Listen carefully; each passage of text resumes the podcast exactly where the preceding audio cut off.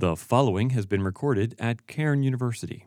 Any reproduction of this recording without the express permission of the university is prohibited. This is uh, last week of the semester, last week of chapels.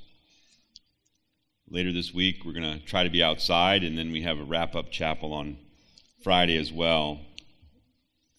Today, I have an opportunity to bring to a close the series from the semester and on the habit of virtues. And I want to conclude in a little different way. I was thinking originally that I might uh, spend the last session talking about the theological virtues. We talked about the cardinal virtues uh, wisdom, temperance, justice, and fortitude. And uh, C.S. Lewis, when he wrote on the virtues, talked about the cardinal virtues. He talked about the theological virtues of faith, hope, and love.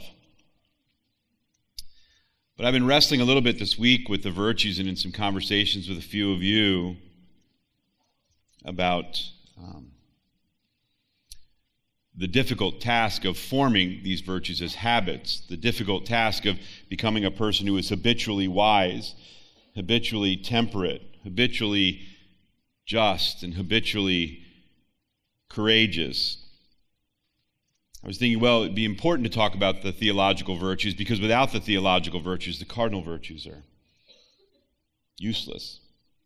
Without faith in God, in His Son Jesus Christ, our wisdom is fleeting, our courage is misplaced, and our justice is built upon societal's, society's norms and standards rather than God's.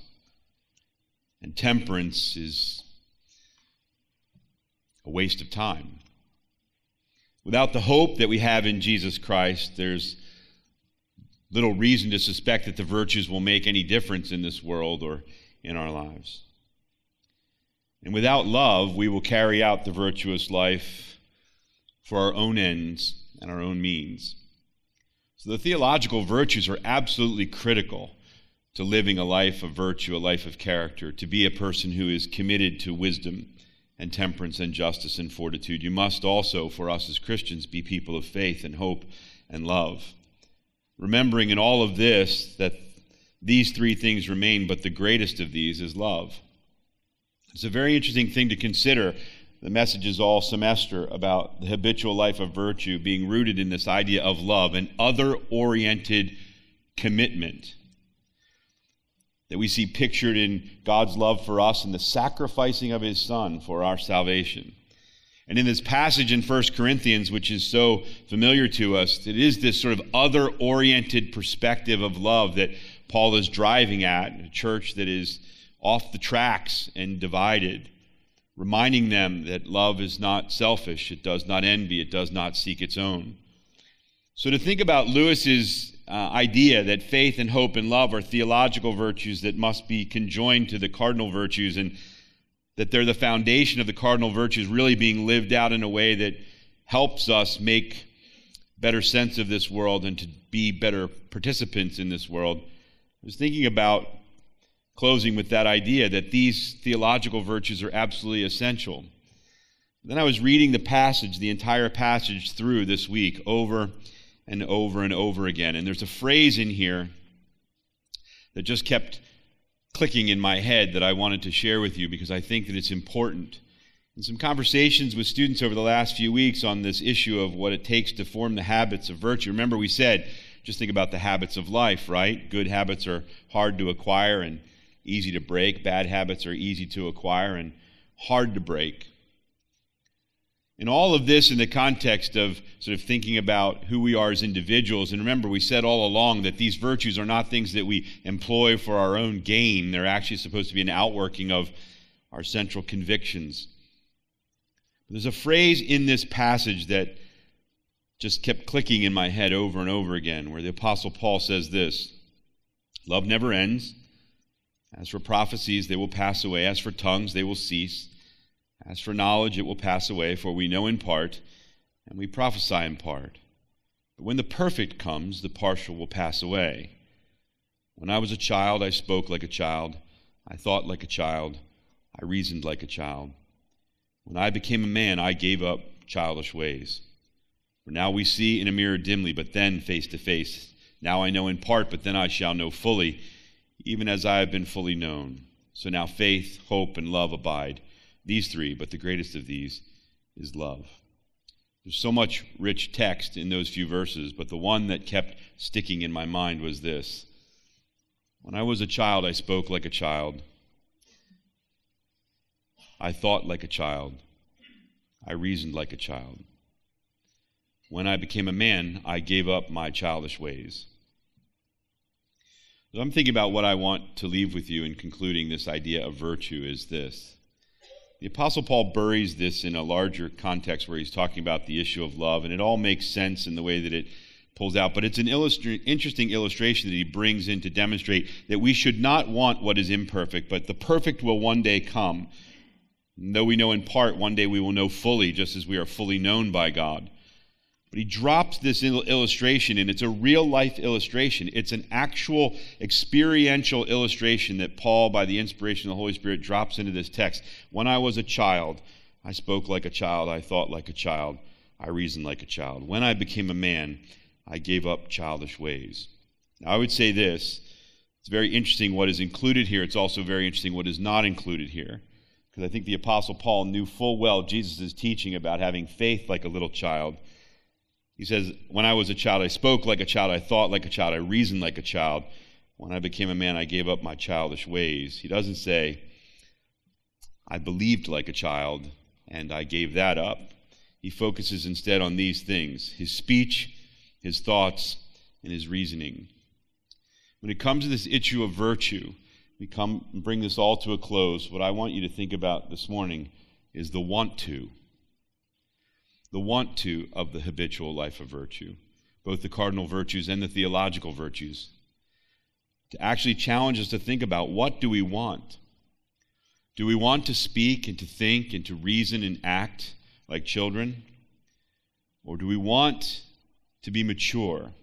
Do we want to know more fully? To think like adults, to reason like adults, do not be driven by the kind of fickle reasoning and conclusions that we see in children. I think about this a lot. I think about my work with kids. I think about my own kids. I think about children of other people that I know. When I was a child, I spoke like a child. Child speaks without filter. Child says whatever they think, whatever they feel.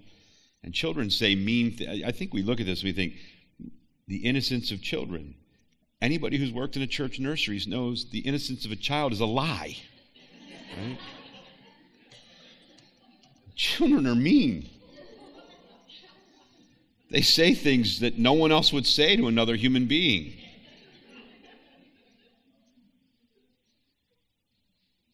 I've heard children say to people who, other to children who take away their, they're wrestling over a toy and the one child prevails and rips the toy from another child's hand. I've heard a child in a church nursery, a Baptist church nursery, say, You're ugly.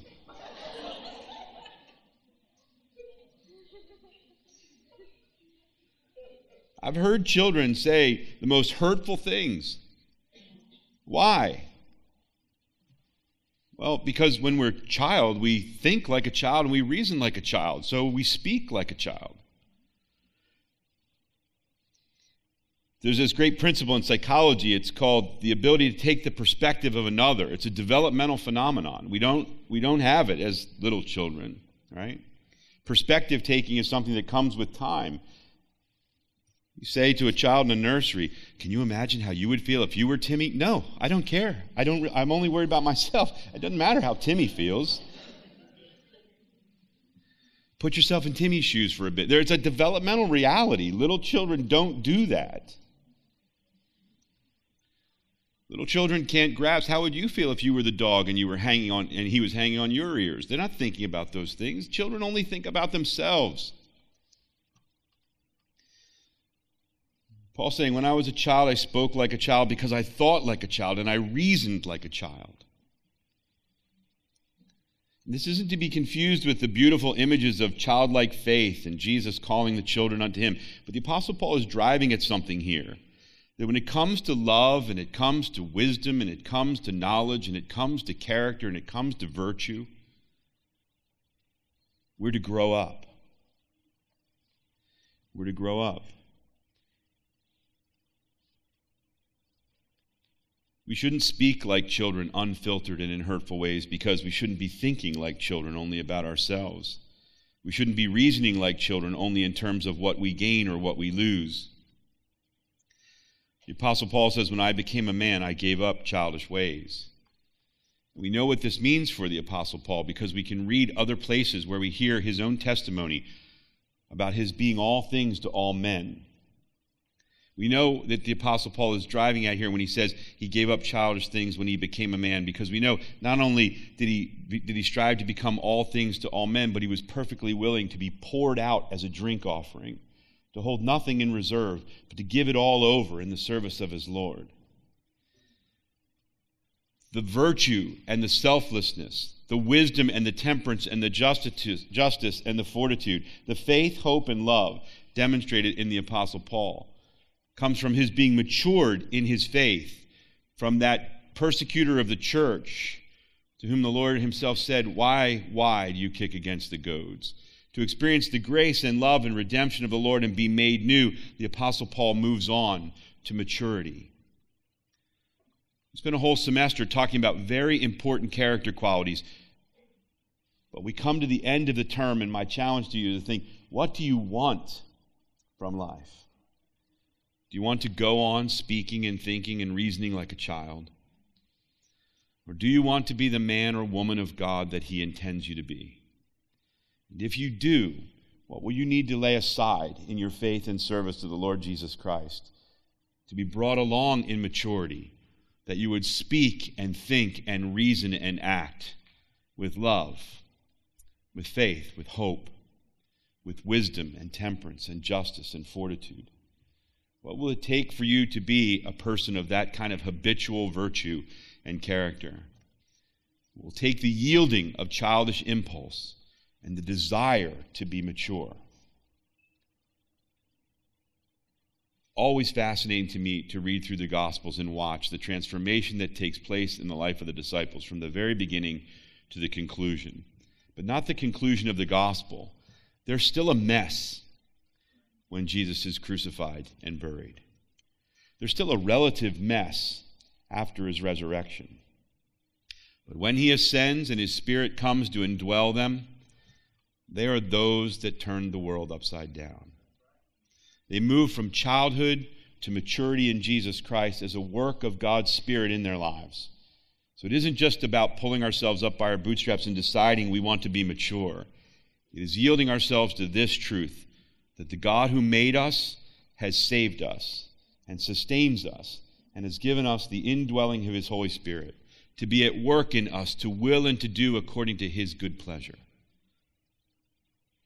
May God give us the grace to soften our necks, to yield our minds and our hearts to his moving us from childish ways to maturity in Jesus. Let's pray. Father in heaven, we thank you for your goodness and grace in our lives. We thank you for the things that you teach us, for the experiences that you allow us to have. We thank you for this semester and the freedom that we have to think on these things about virtue and character.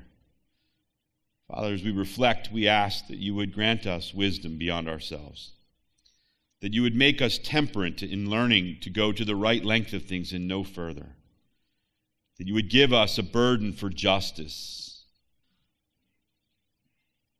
that you would empower us to be bold and courageous, to stick when things are hard, and to go in when things are risky. Father, we ask that you would make us people of faith and hope and love. But above all this, we pray that your Spirit would be at work in us to lead us from childish speech and reasoning and thinking and actions to the maturity that you expect from us as followers of your Son, Jesus Christ.